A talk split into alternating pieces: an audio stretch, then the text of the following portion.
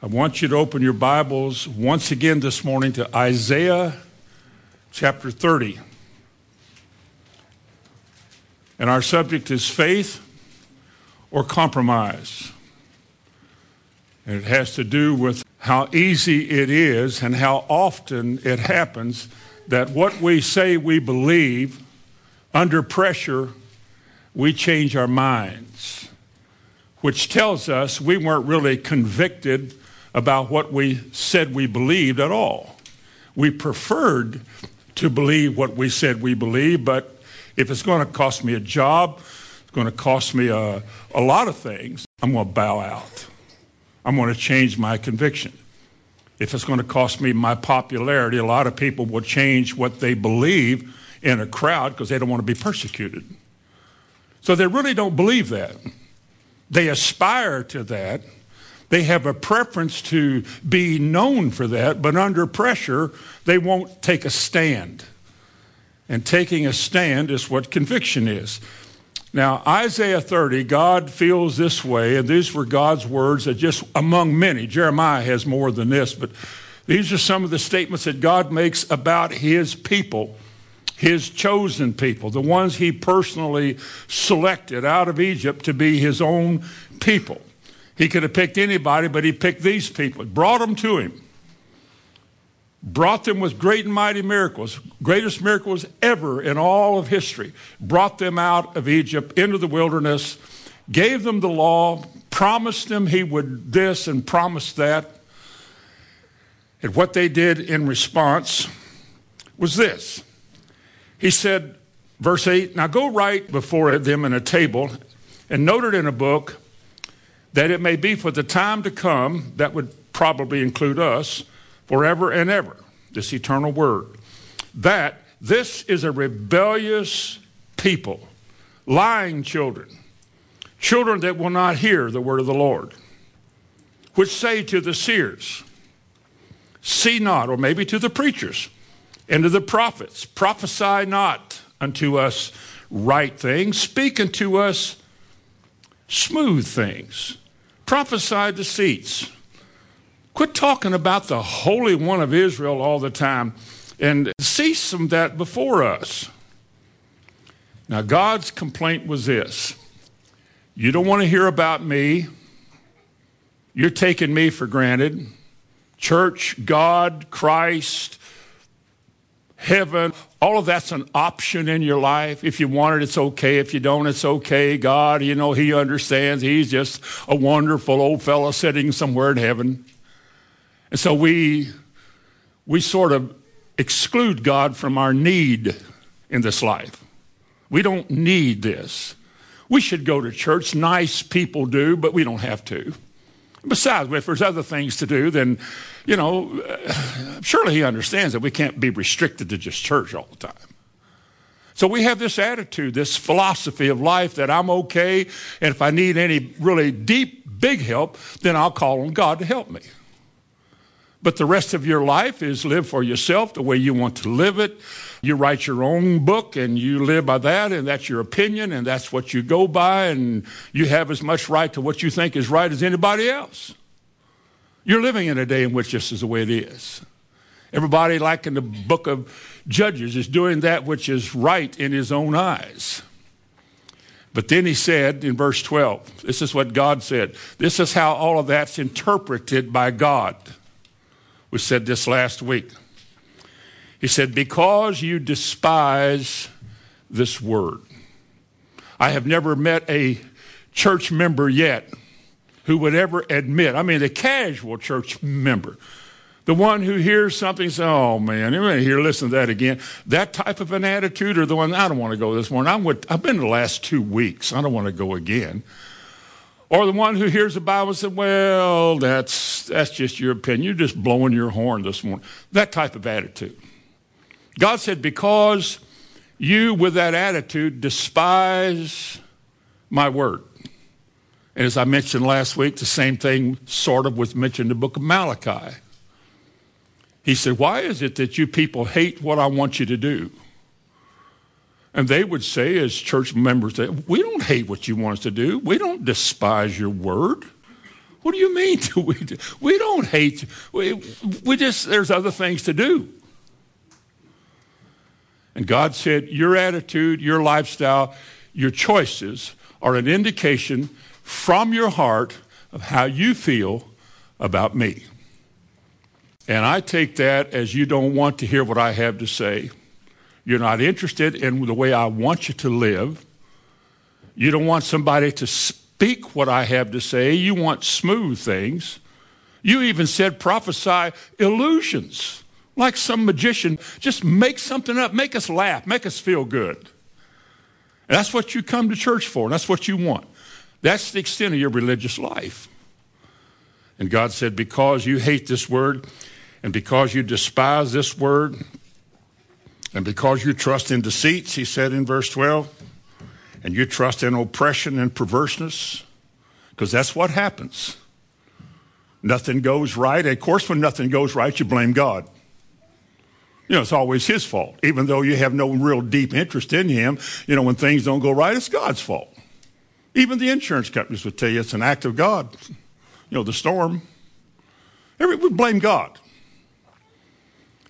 And God says, Now, because you have turned away from me, casually or however you want to describe it, He said, things are going to happen in your life that are never going to work well. You're going to strive, struggle, be irritable, tore up, uncertain, unsettled the rest of your life. And when your life is over, I will not be able to say to you, even though you're my people, the people that I brought to me, even though you're my people, I will have to say to you, I never knew you. I think that's tragic, you see. The opportunity that they had and that we have here this morning in our lifetime, us and our children, the opportunities that we have to do things that are right the opportunities that we have to make right decisions and find the favor or the grace of God in our life and have things work well for us. Uh, that phrase or phrases in the Bible, it shall be well with you and your children after you. I want that. But I can't expect God to do that just because I read it. There's a way you live. That's the choice you have to make. That's what people compromise. They don't see why they have to do everything just that way. I mean, after all, and they begin this end time philosophy and they talk themselves out of truth. And nothing works right for them. Then they get disgusted when they hear the word and all these promises that God makes because they haven't worked for me. Well, why should they? If you examine yourself to see really if you are in the faith, you might discover that you're really not. And why should God accommodate you when you have no interest in Him? That's what He's saying. Things like that. You know, even the New Testament says, uh, it says it a couple of times. It said that in Romans chapter 1, God describing people in the last days, He said, one of the outstanding traits of the last days that people do not like to retain God in their knowledge. It's not what they talk about. He's not in their discussions. They're uncomfortable talking about religion or about spiritual matters. And when they did hear about it, they didn't want to remember it because the crowd they hang with didn't like that. So you, you don't know much about it. Or in the last days, Second Thessalonians 2, it says that in the last days when the Antichrist is on the scene. And he's here with all of his lying signs and wonders talking people out of their faith so much that if it were not for God, even the elect would be deceived in those days, I think. He said the reason they perish, those people, is because they would not receive the love of the truth that they might be saved. Therefore, they received a lie and perished for it. See, God didn't stop that. God allows us all to be tested and tempted. Everybody in this room can compromise anything you want to compromise. You can say you believe anything you want to say. Saying what you believe, it doesn't mean you believe it. It means you say you believe it. If you believe something, you do something. I think I said last week that believe is a verb, it's an act, it's something you do. Believe is not a noun. Oh, I believe God, I believe this, and I believe that. Well, anybody, the devil believes like that. But to believe is to live, is to act like something is true. He that believeth and shall be. So when we say we believe something, it is expected, at least by God, that that's the choice that we're going to make in life to live by. If I believe that God is what he said he was, then I demonstrate by the choices I make that I believe that. If God said he will supply my needs, then I'm going to live as much as I know how as though he will. I may not see it yet. The money may not have come in, this or whatever my need is, but I'm going to live like it has because faith is the substance of things hoped for. And the only way you know you have faith is about choices you make, the way you live. It's a lifestyle. It's the only way a man can be right with God. And to maintain that right standing with the Lord, the just shall live by faith. It's a faith that comes from God. It is a faith that is honored by God, and it is a faith that brings results from God. It's what makes a man pleasing to God. And we cannot please God in any other way. But to say you have faith, oh, I go to church, I believe God, well, that's good. Do you live like you believe God? Does your conversation tell people you're around that you believe God? Or is your mouth filled with bitterness and anger, cursing, judgment, opinions, yakety yak? God didn't teach us that ever. We have never been taught like that in the Bible. The reason we do it is because that's what we believe. I don't care what we've heard, that's what we believe because what I do is what I believe. And sometimes I want to believe this or that, but boy, compromise. You know why people don't like to hear the word I said last week? Because of guilt. Guilt. That feeling that I'm wrong. It's not just a feeling, I know I'm wrong. When you do something wrong, you know you're wrong. Guilt. Part of your conscience. Your conscience is that thing inside of you, that system of judgment inside of you that judges your actions and your deeds and your words. Cast judgment on it. You see a girl walking down the street, if you're a man and you think a lustful thought, what does your conscience tell you? You shouldn't have done that. That's wrong. See, having a conscience based on the word doesn't mean you'll do right. It means you can do right, but you can do wrong. You can do wrong. Conscience doesn't rule you, it just tells you what's right and what's wrong. Your will is what rules you because that's how you live. You live by choices. Your conscience tells you if your choices are right or wrong. What happens when you cheat on a test in school? Well, maybe it didn't work with you. I got used to it. But when you were not fair and honest, or you cheated, or you stole something, your conscience bothered you. You wouldn't talk about it. You didn't want to be labeled as somebody who would cheat. What happens to little children if they steal something? A kid takes something that's not his, a little boy, a little girl. What do they do with it? They hide it. Why do they hide it? They don't want it to be taken back. Well, why would they hide it? Because they know it's not theirs. They're born with that. Adam. Where are you, Adam? Adam says, I'm over here behind this bush. What are you doing over there behind that bush, Adam? I'm scared of you. Why? What was Adam's problem? His conscience. He knew inherently in his heart he was wrong before God. There was no law, there was no teaching then. The only law was don't eat of the fruit of that tree. One law in all the earth, one rule, one law. But that's all the devil needed to bring sin into this world is one declaration from God, do not do this, and that's what the devil's after. You know how he did it? Hath God said. And then today he would add this to it. Do you really think God meant it that way? What's he after? Get you think about it. Thinking. The devil deceived Eve through his subtlety, through her mind, Paul said. Hath God said? You reckon what he meant? Do you suppose that he really meant you would die? I mean, for taking a bite of creation, which he said was good, you think that you're going to die because of that? Logic. Reasonable. People in this world make a living teaching you to think like that. It's an option to God. You thought you had a conviction. Oh, we're not supposed to eat of that tree. Oh, no. Uh-uh. We're not. She said we're not supposed to touch it. Oh, no. Oh, no. Mm-mm. Well, what made her compromise? Words, thoughts, others' opinions. They're everywhere. Or do you really believe that's what God meant? She should have said absolutely. He didn't have to say it twice. If God said don't eat of it, he meant don't eat of it. That settles it. No more. I will not eat of it because I believe what he said is true.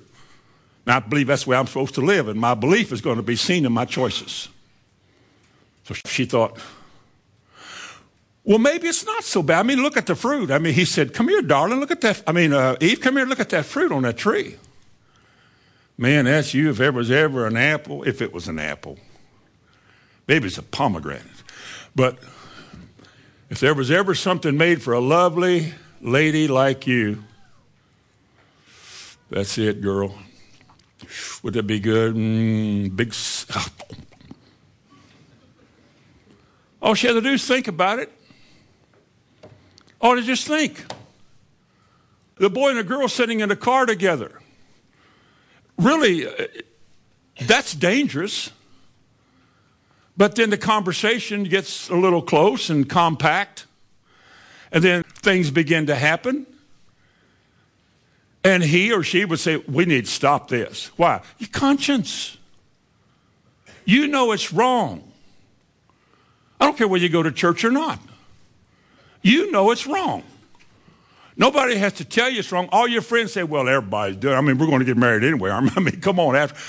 But in spite of all that, you know it's wrong. Well, everybody does it. I don't care if they all do it. It's wrong and you know it. Now, you want to violate your conscience, you keep doing it because eventually you'll sear it and you'll have no more again any guilt about anything. Then you're out of control. You sin with, without regard for who gets hurt.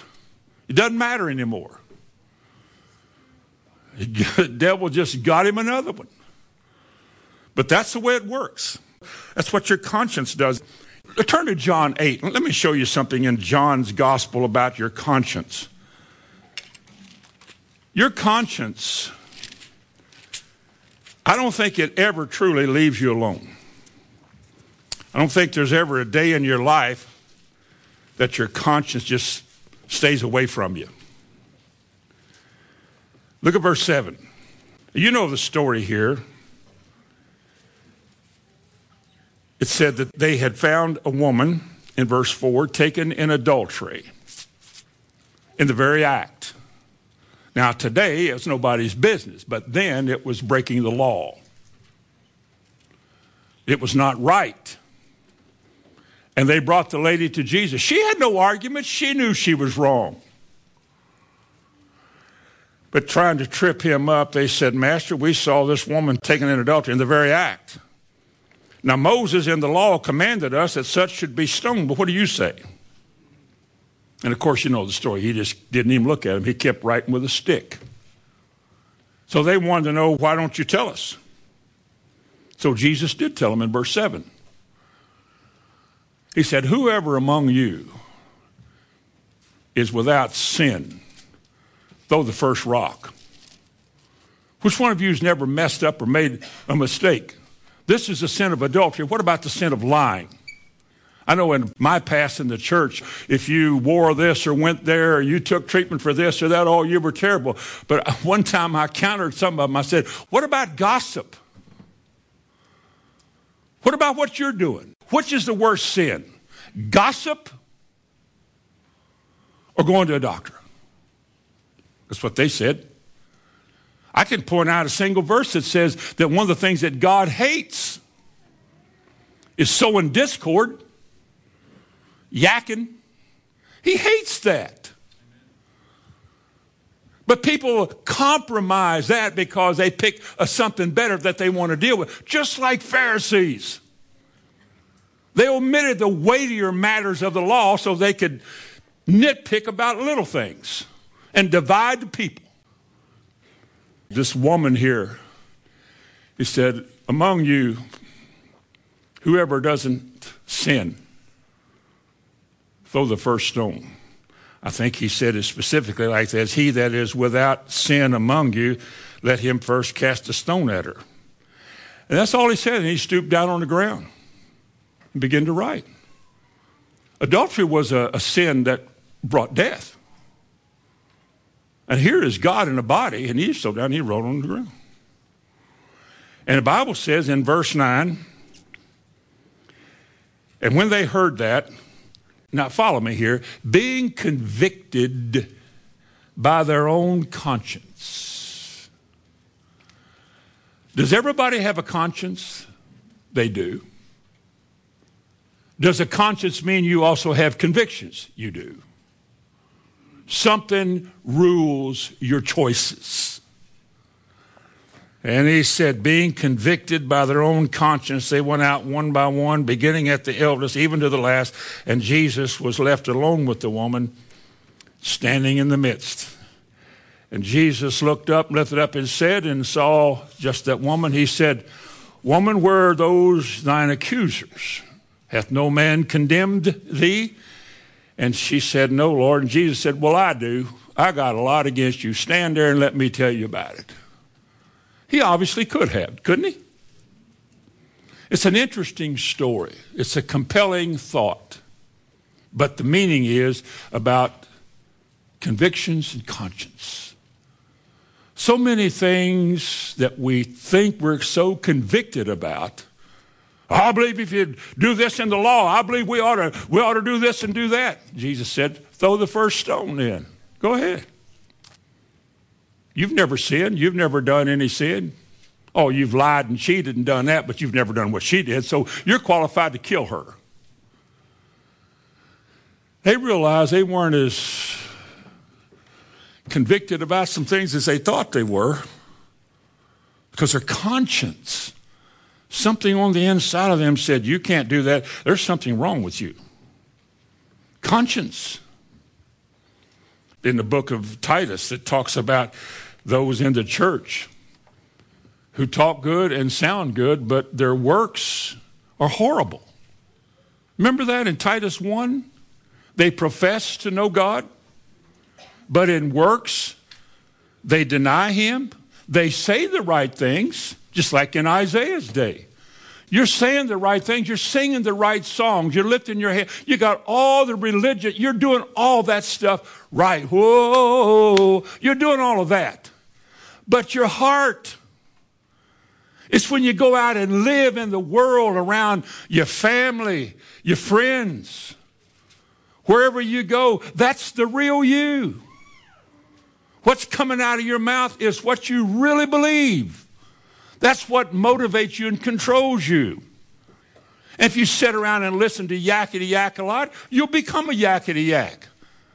Listen to some of those talk shows, those conservative, uh, you know, and I'm a conservative person, trust me.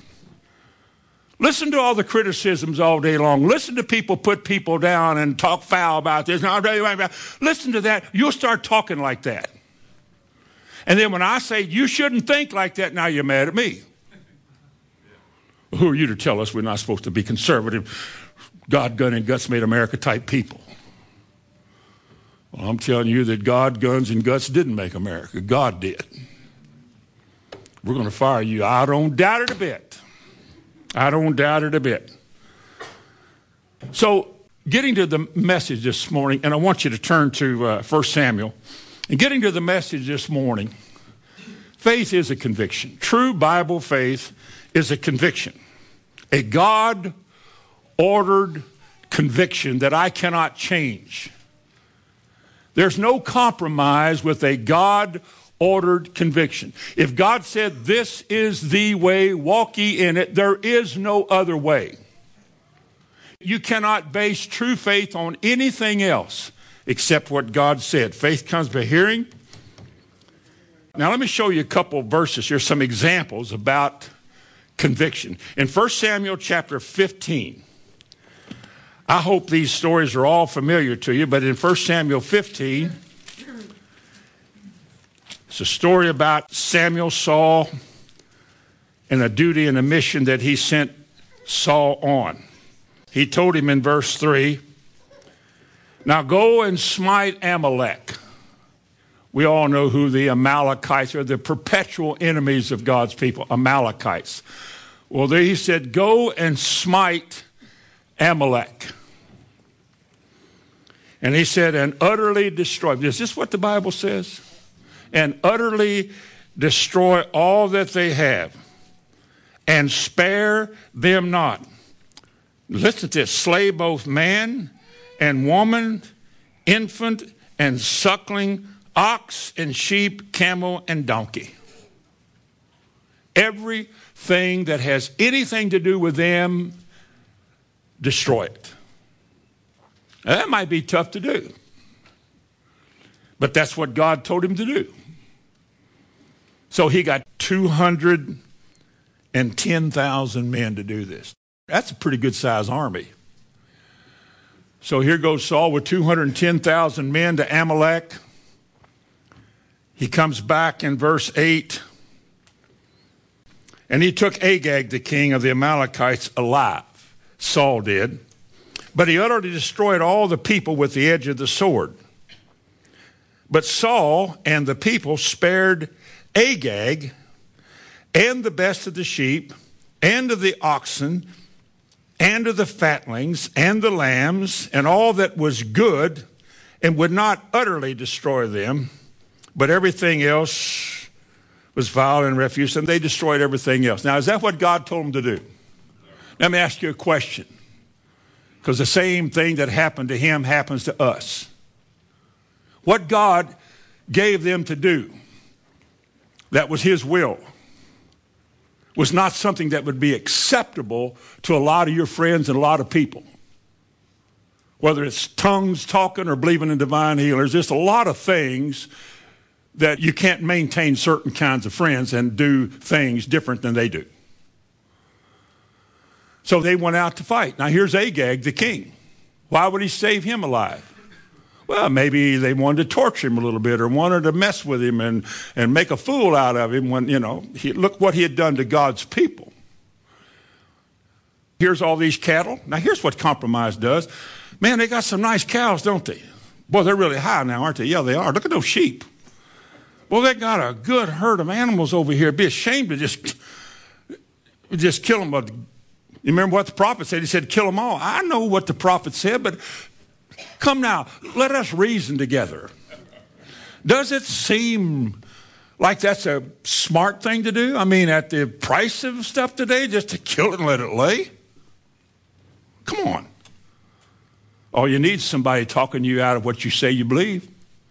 Next thing you know, they compromise everything God said, almost. They saved all these sheep. That was mine. Whatever your name is in Hebrew, that was mine. And then he took Agag and he came back to Saul's.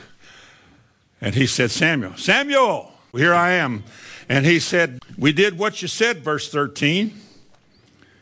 Samuel came to Saul and Saul said to him, Blessed be thou of the Lord, I have performed the commandment of the Lord. And Samuel said, Then what is all this bleating of the sheep in mine ear and the lowing of the oxen which I hear? If you did what I said, what's all these live animals mean? Now you would think, as I would, because they didn't say the words come on then the way we say come on today. Saul could have said today, Come on, Samuel. Come on, man. Come on, man. Doesn't it make sense to you? Samuel could have easily said, I'm not here to make human sense out of anything. I'm here to bring to you the Word of God. This is what God told me to say. This is what God wants you to do. Nothing else is right. Notice the next thing that he said here in verse 15. And Saul said, Well, they, the people out there, of course, I'm a victim here, you know that, but he said, they, they brought them forth from the Amalekites for the people, not me. Come on, man. The people spared the best of the sheep and of the oxen to sacrifice unto the Lord. And we destroyed all the rest of them as a people's fault. I mean, you know how people are. I mean, uh, human nature, 210,000 people. I can't control 210,000 people. They want to save a few sheep. What am I supposed to do? Run over and knock them upside the head? Kill that sheep? That's, I guess, is a way of excusing yourself from needing to be obedient. I mean, it's common today while I'm speaking. It's a common thing that people do. And then he said down in verse 19, why then did you not obey the voice of the Lord? Why did you fly upon the spoil? And why did you evil in the sight of the Lord? And Saul said, He said, I have obeyed the voice of the Lord, and I have gone the way which the Lord sent me. I have brought to you Agag the king, and, and I have utterly destroyed all the Amalekites. But the people, isn't it amazing? It's always somebody else's fault. Isn't it amazing? It's always somebody else's fault. The people. But the people took of the spoil, the sheep and the oxen, the chief of the things which should have been utterly destroyed. See, he knew that. His conscience knew that. And Samuel said to him, Have the Lord as great delight in sacrifice, fatlings, and so forth, as in obeying the voice of the Lord? Behold, to obey is better than sacrifice, and to hearken than the fat of rams. Notice this for rebellion. Listen to it, America. Listen to this, modern church age. For rebellion is as the sin of witchcraft, and stubbornness as iniquity and idolatry. Because thou hast rejected the word of the Lord, he hath also rejected you from being king. One time, one mistake, you're done. You say, is that fair? You ask him. I'll tell you what's fair. What I'm glad wasn't fair. My first sin, my second, and my last 4,000 of them. I'm glad I didn't die because I could have died for any of them. That woman could have died for what she did. Grace and mercy is wonderful. So it said in verse 24 Saul said to Samuel, I have sinned, and I have transgressed the commandment of the Lord and thy words. See, he knew that because I feared the people and obeyed their voice. He knew that. He lied like a dog earlier. The people, the people. He knew that he could have stopped it. He could have stopped it. Now, therefore, I pray, pardon me my sin and turn again with me that I may worship the Lord. And Samuel said, I will not return with you, for you have rejected the word of the Lord. Now, that's pretty strong conviction, isn't it? You talk about the, the subject of separation in this world. The Bible subject, to separate ourselves. 2 Corinthians 6. There's a lot of things that we Christians should separate ourselves from and have nothing to do with. We turn away from. The only reason is that because as Christians, we cannot do that and at the same time be right with God. How many of you know that shun the appearance of evil is still scriptural? If it's evil, we can't do that. I don't care if my kid wants to wear the school jacket that's got a devil on the back of it, he's not going to do it. Not in my house. He's not going to play in anything in that school and wear that stuff on his jacket. And then you make every parent in the church mad because you said that. I'm not trying to make anybody mad. I'm trying to say what's right. There are some things we need to sit down and make a real difficult decision about in our life about what we're going to do about it. There's just some things you can't do. I'm not going to put Mickey Mouse on my shirt. I'm not going to put all that occult stuff around me. I don't want four leaf clovers hanging around my neck or anything occult in my house from Ouija boards to astrology charts to horoscope. I don't want any of that because I know the author behind all of that stuff is the devil. And why should I have anything to do with that? I used to. I didn't know any better. I was ignorant. God winked at my ignorance. He had tolerated me that. But then after he saved me and brought me where he could teach me and then begin to say things to me and cause me to listen, I began to realize that my whole life has been corrupt. No wonder the mind has to be renewed because that's your thinking. That's where your will is. I've made all the wrong choices my whole life. People have talked me out of what's right. Now you see what's right and you say, oh, God. Oh, preacher, keep preaching, keep going. That's not long enough. I got to wait another week to come back. You ever been like that? I thought you were. Oh, God, teach me uh, good hymns to sing. Teach me thy way, O Lord. Why? Why? You mean the Bible? Yeah. All that holy stuff? Yeah. Why? Man, you're just going to get guilty if you listen to that. That's true. But I can never repent and turn. I can never make the turn until guilt comes. I can never make the turn to holiness in all the many turns I've got to make in my life. As this life is like a funnel, it comes down to the end. You just keep changing. More and more, God opens your heart to see things. And He's cleansing us, the Bible calls it. You know how He cleanses us? John 15, 3, now you are clean through what? The word that I've spoken to you. He will sanctify, separate, and cleanse his church with the washing of water by the word of God. God said in Ezekiel, He said, I will sprinkle clean water upon you and I will purge you and cleanse you. Otherwise, I will have to judge you because if I don't change you, then I can't call you faithful. I can't say, Well done, thou good and faithful servant. So you see the problem with old Saul. Saul just simply compromised what was heard, what he said. He didn't believe all that. He demonstrated his heart by the choices he made and what he brought back to say, hey, hey, he didn't call him Sam, but he, hey, big Sam, what's happening? And he didn't do that. He said, Samuel, I did what you said. Samuel said, What's all that noise about them oxen and them sheep I hear back there? They don't sound dead to me. Well, you know how people are. They, they, you know, they did that. And hey, here's Agag, old bad Agag. You know what Samuel did to him? How many of you know after he rebuked Saul, what Samuel did to Agag? You know what the prophet did to this king after they got through talking? He took a sword and hacked him. Bible said hewed. We don't use hewed that much, but he hacked him in pieces. That's a pretty gory thing to watch, I would, I would think.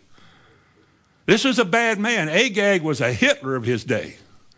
He was bad, but he got what was coming to him. Let me show you something else.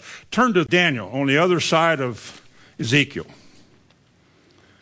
Daniel chapter 6. Talk about convictions and not compromising. Daniel, it said in chapter 1, Daniel had an excellent spirit. There was something about Daniel that was exceeding. But he was excellent most of all, not because he was worldly wise, though he had that. He had an excellent spirit because he was turned to God. His heart was to do what God wanted, to do things God's way. And so in chapter 6, a decree was made by Daniel's enemies that if anybody prays to any other God, in the end of verse 7, they shall be cast into the den of lions. You know the story well. Now, verse 10 when Daniel knew that the writing was agreed to, it became a law and it could not change. It was forever that law. Now, when Daniel heard that, that the writing had been signed, he went into his house and his windows and opened the chambers up towards Jerusalem and he prayed. Now, let me ask you a question. Would today, would he not be labeled differently than convicted? Maybe radical. Maybe adversarial. Maybe just putting on a show. I ain't afraid of you. We say, no, sir, that was what he did every day. That was the way he lived before God. Turning towards Jerusalem doesn't make it more spiritual any more than getting in a closet makes your prayer more spiritual. Prayer comes from your heart, wherever you are sitting, standing, riding, lying down, wherever you are. A prayer is what is emitted or comes forth from your heart to God usually in the form of words, but God knows the thoughts and the meditations of your heart. He knows that. And so, Daniel said, You know what? I'm not in defiance here of the king. I know what the rule and the law is, but I'm not going to let a law that is passed by man change my conviction. If this is going to cost me my life, and it probably will, I'm going to do it. Not because I want to die, not because I'm trying to be cool or trying to be tough, simply because I have more regard for God and the way I live before Him than I do with what man doesn't want me to do. So he opened the window and he began to pray. Well, they saw him praying and they come before the king and they said, He's doing it. Who? They said, Daniel. What's he doing? Well, he's praying to some other God, a God of his hometown, I guess. You passed the law, you know, kitty cats. So, boy, he didn't like that, but he put him down there in those lions. And he spake unto Daniel, and he said in verse 16, Thy God, whom thou servest continually, he will deliver you. I think that's what he really wanted to happen. He didn't want that man to die. He was a good man. The king, in his heart, his conscience knew that what he did wasn't wrong. But he couldn't change it because of a law. He knew that it was wrong. So the king put him in the lion's den. And the next day he came and got Daniel out. And you know why Daniel said he was spared? Because he was tough. No, sir. It says at the end of the 23rd verse, because he believed in his God. So the article's the liberals, right? Well, there have been a lot of people that believe God and Lions ATM. You think he's better than everybody else? You people think you're better than everybody else? Absolutely not. I'm better than nobody. Me personally. I'm just glad to be here. I really am. I'm glad to be here. I don't deserve anything. I'm glad to be here.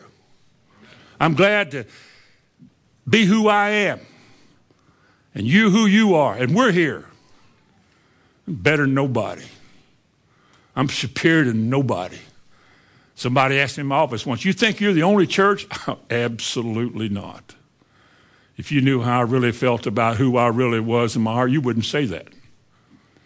But I know what you're trying to say. So they said, Daniel, are you still in there? He said, I am. Get me out of here. There's a bad looking lion down here. He keeps staring. Get me out of here. And he did. Go to chapter 3. Wonderful story. Shadrach, Meshach, and Abednego, Hananiah, Mishael, and what's the others? Hebrew boys had become Chaldeans. They wouldn't dance to the king's music. Somebody told on them, said, you know, those Hebrew kids, you know, those troublemakers from Israel, they won't honor what you want. You know, the statue you made, they won't bow to it. They won't honor this, you know, this God that you have made of yourself. And boy, Nebuchadnezzar was hot. He was upset. He said, I tell you what I'm going to, going to do. You all fired me up. He said, I'm going to get the band out. We're going to start playing. And when you hear the music, I better see some bowing out of you boys, or you're going in the fiery furnace.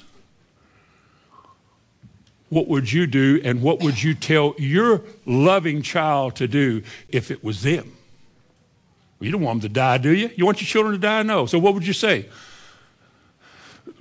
Little Bobby Billy Joe, whatever his name was, look, it's not that big a deal. Let this pass. Uh, just do that. There's a little statue. A statue's nothing. You know that. It's just some kind of a man made God. Just don't, you know. There's no reason. That's no, it's a senseless death. And I mean, why would you die because you wouldn't bow to something? I mean, come on. So just do that and then we'll get through this and then we'll work on a better day. Is that compromise?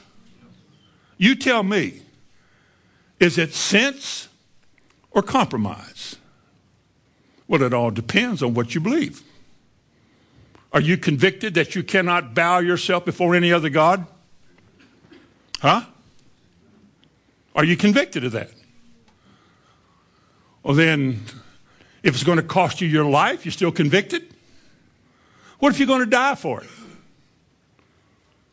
I don't want my children dying because of some dumb idol. I want them to live. But these three Hebrew boys have been separated from their parents a long time ago. They were all disbanded and drug away and separated, like the tragic story of the Cajuns. You know, the Cajuns were separated and children were left, and the parents went down to south part of the United States and other states, of Nova Scotia. It was tragic history. But, but, but, but, but, but, but, but. They said, you know what, you can spare your band. Let me see, those are not the right words that he used. But they said to him in verse 16, We are not careful to answer you in this matter. If so be our God, whom we serve, is able to deliver us from the burning fiery furnace, and he will deliver us out of thy hand, O king. But if not, but even if he doesn't, be it known to you, king, that we will not serve your gods, we will not worship the golden image which you have set up. And he was so hot, he heated that furnace up. How many times hotter? Seven times hotter. It was so hot that one of the guys trying to stoke it was burned up. Whew. And he threw those boys in there. Somehow they got back and got them a good run and threw them in that furnace. Shadrach, Meshach, and Abednego. And the king, you know, trying to see them go, poof, there goes three more Jews. Poof. Looked in there and there was three. What? what? There's four.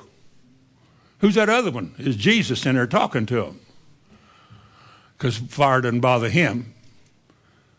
And he said, Hey, who's that other person? Somebody said, Looks like one of the gods. Come here, get out of there, come out of there. And they came out, didn't even smell like smoke. You know why they survived and why we will survive in the last days? If we survive, convictions. Your convictions, all of you, will be challenged. They will be put to the test. And if the devil can't get you, he'll challenge you with your children. Just like John said, he talked to his kids. He said, You know, the day come, we may be separated. You may be yanked and gone one way or gone another way. I pray that you will never forget what we've been taught about trusting God and holding fast. For there's never a bad ending to a man's life who's trusting God. Never. It always works out right. All things will work together how? For good. For those that love the Lord. But you see, this is what he wanted serve the king. he said, We're not going to serve the king. When you want us to do that, we won't do it. We have a conviction about that. We're not going to do it. Years ago, in the Reformation period, there was an Augustinian monk whose name was Luther, Martin Luther, not the modern King Jr. one, but this Martin Luther, the original, went down to Rome one time, saw things there that really bothered him. To get money to build the St. Peter's, they were selling indulgences. You know, an indulgence was a quicker way of getting out of purgatory. A little more money, you don't have to spend as much time there. These poor Catholics believe that because for, for several centuries, the prevailing religion in Europe was Catholicism. There were other groups. There's always been a remnant of something else, but this was the prevailing religion. It was so corrupt. I don't know if Catholics today would want to admit it, but it was very, very corrupt. And Luther, at the appointed time in history, you know, the printing presses were starting to roll and people were starting to question this. Well, Luther wrote on the Wittenberg Calendar, he put 95 theses, his problems with the Catholic Church, with Pope Leo and, and anybody else in the system. He put it up there, and when they read that, they took it down there to the Pope, and they said, We want him down here, which means they wanted to just kill him. So he wouldn't go down there, so they brought him up to Germany, a place called Worms. I don't know how, you, it might be Worms in German, I don't know. But they had what is called a diet of worms. Now, a diet means a, uh, a council, a, gathering of certain people on a certain occasion to deal with a certain specific issue. They had a lot of them in those days. But the diet of worms didn't mean that they had a plate, you know. so they brought Luther down to this diet of worms. Now, Luther had a lot of followers because he questioned the Pope. He questioned Catholicism's major practices, or a lot of them. He believed that salvation was entirely by faith and not by works. He translated the New Testament into German. He wrote many books. But what got him in trouble was his stand, his conviction, his beliefs, his stand. So this meeting lasted from January to May, this diet. And in the process of that, Luther was brought before this council. And they had a table out there in the room, and all of his books that he had written were assembled on the table. And there was the cross examiner, Johann Eck, they called him, and he was a pretty intelligent man himself. He said, Are all these writings yours, Luther? He eventually said, Yes. And you believe everything that you've written here? And then it's 95 theses, because it started out with, will you recant or not? And uh, he said, well, I, I need a day to think about a question you've asked me. So they gave him one day, and he came back the following day. Listen at, at these words at the end of his little speech. His life is hanging in the balance. All he has to do is recant. Nero's garden that burned with Christians were filled with people who would not recant. The frivolous age we're living in right now, people will give up most anything to get what they want. It's all about me. But for a Christian, it's all about Jesus. And you want me to change to get something and give up Christ to do it? No. Not for cheerleading, not for a boyfriend, a girlfriend, a education, a scholarship. I won't give up anything if I have to deny Christ to get it. Nothing. I would rather not have it. How are you going to make it in this world? I'll trust the Lord. Well, that won't work. Well, it will. But anyway, he said these words Unless I am convinced by the testimony of the scriptures or by clear reason, for I do not trust either in the Pope or in councils alone, since it is well known that they have often erred and contradict themselves he said, I am bound by the scriptures I have quoted, and my conscience is captive to the word of God. I cannot and will not recant anything, since it is neither safe nor right to go against conscience. Here I stand, I can do no other. May God help me. This is before the highest religious order of his day. Whether the Pope was there or not, he might have been. But Luther was afterwards labeled by Emperor Charles V as an outlaw and said anybody in all of Germany can kill this man without any, you don't have to tell us what you did, just kill him and he get rid of him. He was ruled by the Pope to be a heretic, and all of his writings were to be burned. Now, I'm not a Lutherite. I mean, I, he was totally anti Jewish, he was anti Semitic. Now, that part of him was not good. But all these other things about his conscience, in the Reformation, this probably was one of the great turning points in the Reformation. Here was a man who stood up against the system. Not because he wanted to aggravate the system, but he believed the system was misleading the people. And God had opened his eyes. For centuries it had never been opened, but God opened his eyes, showed him that salvation was by faith and faith alone and not by works. And he was labeled a heretic. And he was willing to be labeled a heretic. He was willing to be their outlaw, their whatever they called him to be, but he would not change his mind. As he said, I am bound by the scriptures I have agreed to, and my conscience is captive to the word of God. How many people are like that in the world today in some of these high religious places? I cannot and will not recant anything, since it is neither safe nor right to go against conscience. That's what Luther said. And his life is on the line.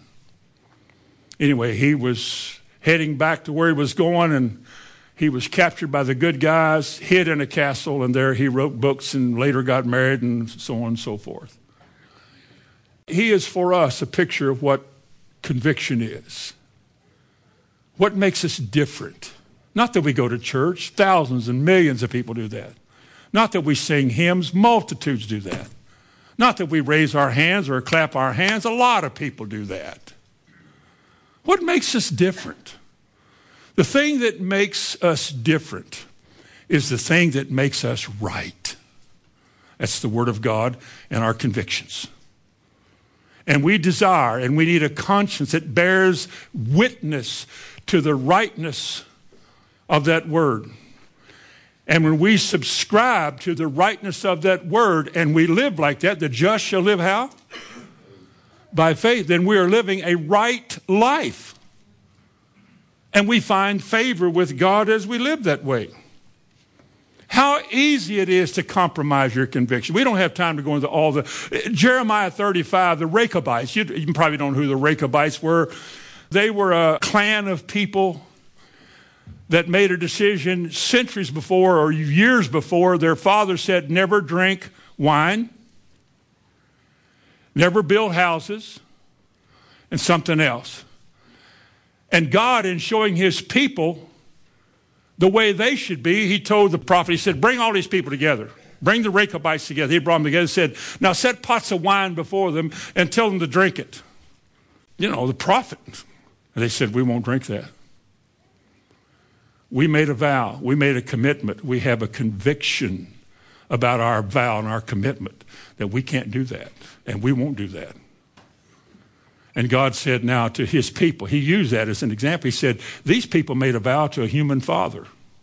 He said in chapter 35, I have risen early, I have sent the prophets, I have longed after you and spoken many times. You said, You treat me as though I never said a word. And yet these people honor their father many, many, many, many years later. That's the way it should be with us and God. Convictions convictions. God, give me a conscience that is sensitive and, and careful. I know this. I know this. I'm running out of time, but I know this. That means we have to do it again. I know this. That when you have, if you're a preacher, if you're a pastor, you can be a church leader, but especially if you're standing in a place of accountability and responsibility required to preach. You didn't hire me and you can't fire me because God puts a man where he wants him, whether we like him or not. He puts him there and he gives him a word. Maybe not an eloquent, smooth thing, but a word. Let me tell you something. When the word of God is being spoken, sometimes it comes from a very polished, well heeled speaker, and it's just a lot of wonderful, wow, listen to those words. But if the word doesn't cut, what's Hebrews 4:12 say? For the word of God is living and sharper than any two-edged sword, dividing asunder. And it said it's a discerner of the thoughts and the intents of the heart. That's where your conscience is. That's where your conscience is. That's where the thing in you that's going to do some things or your conviction, whatever you're going to do, is going to come from there. That's what the Word of God goes after. Now, if the Word you're hearing isn't doing that to you, you're not hearing the Word or you're not listening or your ears have been shut. Because a flashy, flamboyant, whoopee doo word that doesn't cut and penetrate and cause us to be convicted about something isn't necessarily the Word. You see, God gives us His Word to change our lives. We could call it funnel Christianity. I mentioned that a while ago. We start with the broad, uh, and the further we walk, the narrower it gets. holy, holy. You go through the little narrow, holy. You made it. Look how much you changed. Look at how many times you cried and wept and complained about what you heard. Ah, and yakety yak about this. Why did he talk about that? He knows I've been married before. Why did he say that? Because sometimes there's this compelling moment that God wants His word to be spoken, not to hurt people, not to harm people, but to spare His people, to spare them. We talk about Christmas. And all I have to say to anybody, Christmas, folks, we don't need to celebrate Christmas. There is no Christmas in the Bible. Paul made it clear that we don't celebrate days and times or seasons. And I'll tell you the truth, there really is not a Santa Claus. He doesn't ride the, the roofs because most homes don't have chimneys anymore. He has to come through the, the heater duct. It's foolish, isn't it? It's about as spiritual as tooth fairy. We got enough fairy stuff in the world. We don't need that. The tooth fairy. Pull your tooth, put it on your pillow, and there'll be a quarter there in the morning, unless you're well to do, and there'll be a buck there. No, it won't. It didn't come from God. What's a fairy? Oh, Brother Ham, quit being so narrow. I'm not trying to be narrow. I just am. I, I'm not trying at all. If you knew what I wanted to say right now, you'd go, whoo, it's time to go eat. So we'll save it for next Sunday. All I'm telling you is that God never brought us, me or you, into a place like this to play games with our minds, to make us think we're something that God says we're not. He said, if they speak not according to this word, I'll close with this conviction. When I first came to Shelbyville, I knew who was here then, all 20 of them, but I didn't know 18 of them well. I knew Bonnie.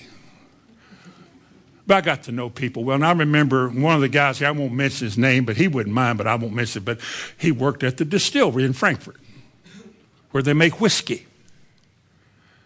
And I remember when I heard that, I thought, whiskey?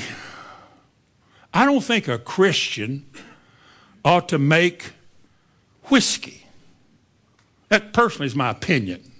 I don't have a verse in the Bible that says, Thou shalt not make whiskey. But I didn't think that was the kind of job that uh, would glorify God, making people drunk and beat their wives and cause accidents. That, that just didn't, you know, smoking does it. You know, smoking makes people run off the road and do this and do that. Drinking doesn't. Never mind, never mind. Excuse me. I didn't say anything about it at the time because I thought, well, I just got here. He just told me about it. He hadn't been a Christian very long, and I don't want to jam this down his throat. I don't know that I can point to a particular verse that says, Thou shalt not, but it's in there. It's a, it's a principle.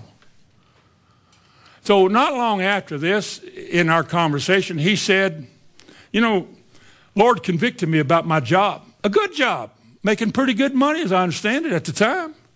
The Lord's convicted me about this job. And he said, I, I, I, don't think I can do it anymore. My conscience bothers me about what I'm doing here. A company is making a product that is destroying people and harming people. And I, I'm a part of that. I'm a part of that same system. I don't want to be a part of that. So he went in and resigned. Of course, he had some time in and all of that and ready for the boost and the bonuses and the better job. And he said, You're going to do what? Quit? Man, this is the best job in the world. And he said, There's nothing to it. Just sit in the back of the room every now and then and go check on this and, you know. But he gave it up. And I remember thinking, Now here's a case where very little was ever said or taught, but this man had enough conscience and as we like to say in the South, figuring out sense. That he put two and two together and he thought, you know, Christian ought to be doing this. I don't think it's right to drink. and I wouldn't want anybody to drink. No drinking in my. And here I am making the stuff. Ain't right. That don't fit. That ain't gonna be right. I quit. He quit. Now, would you call that conviction? I would. About a third of you say, uh huh. All the rest of you thought, well, how much money was he making? Well, I think he left all that at maybe $15 an hour to do a job for 4 or $5 an hour. Brother Guthrie was buying a house. He was paying $200 a month house payment. Got convicted about being in debt, sold his house, and rented a house for $600 a month. And the world says, all y'all crazy. Except now all his houses and another two or three pieces of land that he bought is all paid for. So maybe crazy is on the other side of the street. God doesn't mislead us. If your life this morning, while I'm standing here, if your life needs an adjustment and you're not told that it needs to be adjusted, you'll probably never be convicted about uh, making an adjustment. Sometimes what you're told makes you mad. Well, he didn't have to say that. He knew what I believe. Well, you only Then you get alone and you can't escape that gnawing voice God won't leave you alone. He said, but was it true? Well, uh, how would I know? And God says, precisely. You don't even know what you're talking about. You're like Job, a man full of words without knowledge. So then you took a few notes. You wouldn't want the guy that taught this to see it, but you took a few notes and you ventured a few looks. You thought, you know what? I believe he's right. God is never going to leave us alone because what He's after is getting you stable and grounded with convictions that you will not change, even if it costs you your life. Think about it.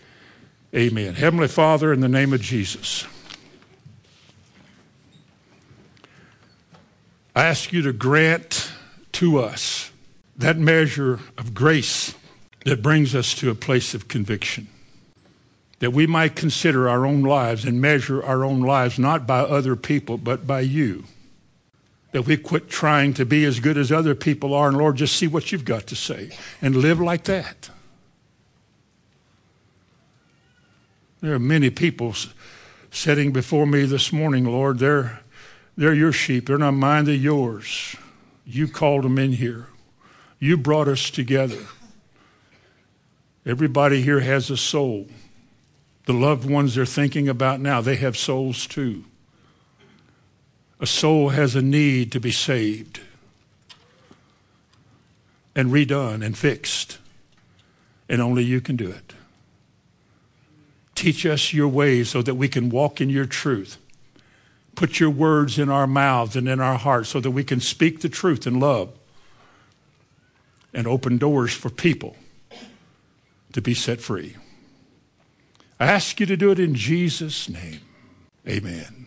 Amen.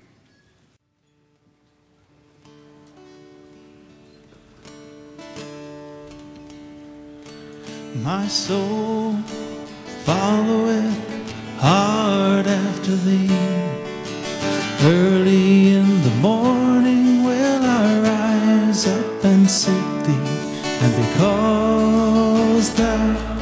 hast been my help under the shadow